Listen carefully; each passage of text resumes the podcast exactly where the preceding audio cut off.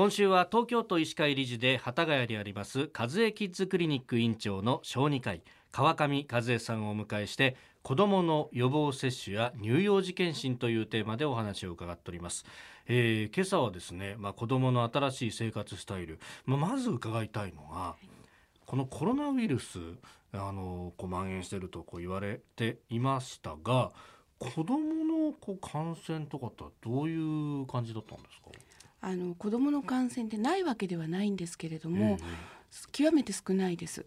世界的な報告見ても、はい全体の3%前後しか子どもの患者さんはいないんですね。であのなおかつ、はい多くの報告で子どもの場合には軽症です。うーん重症化しない。はい、うーんひょっとしたら無症状でかかってたみたいな子どもたちがいてもおかしくないぐらいですかじゃあ。そうですね。あり得ると思います。ただ本当に子ども元気ですと、はい。PCR 検査にもなかなか結びつきませんので、ね。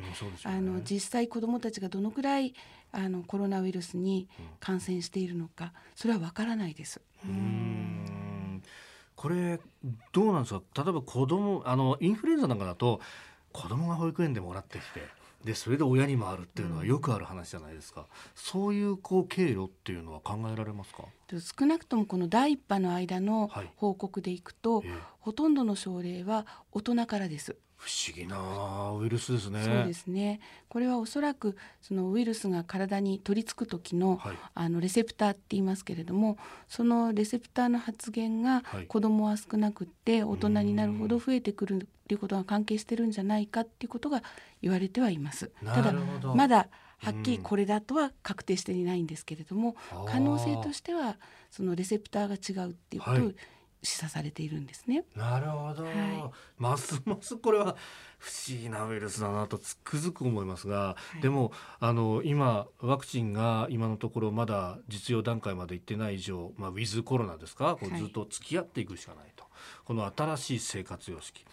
うちの子供がソーシャルディスタンスっていうのがあるんだよって言ってて こう手を伸ばしてですねお父さんこっから中に入っちゃいけないんだよっていうふうに あこんなことを教えられるんだと思ったんですけど、い。ろんなこう生活様式が提唱されてますが、どんなところに気をつけていったらいいですか、基本的には大人と一緒なんですけれども、ええただあの子どもの場合には心身の発達心と体の発達という視点を失ってはいけないので、いかにこのウィズコロナの時代であっても子どもが子どもらしく生活できるかはい。それからその生活の中でその人間社会での生き方というのを学べるかっていう視点を失ってはいけないと思うんです。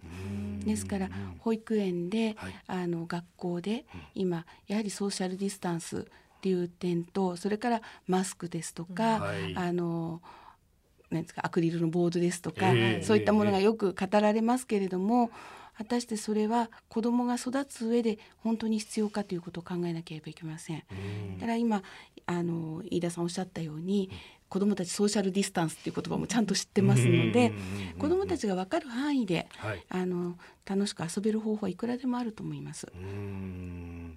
これ子供にさせる手洗いのコツっていうのはまあ大人とほぼ変わらないって感じですかね基本は一緒です。うん。石鹸を使ってはい。流水でしっかり洗うと。あー。で子どもたちには手洗いしっかり洗わせるために分かりやすく「あのハッピーバースデー」の歌を一曲歌うぐらいの時間石鹸をつけて手をこすりましょうというような形で教えてるんですね。あそうなんですか、はいあそれ誰でも歌えるし。そうです、うん。子供歌歌うの好きっすよね。ええ、ただね大きい声じゃいけないので今は。あそっか。唾飛んじゃいけない、はい、ですからあの小さい声でお歌を歌いながらそっと手を洗いましょうみたいにして手をちゃんと洗うことを教えてます。そうじゃないと大抵子供は遊びたいので、はい。ちょっと水で濡らして終わりにしちゃいますかうらん。そうなんですよね。えー、和江キッズクリニック院長川上和江さんにお話を伺っております。明日もよろしくお願いします。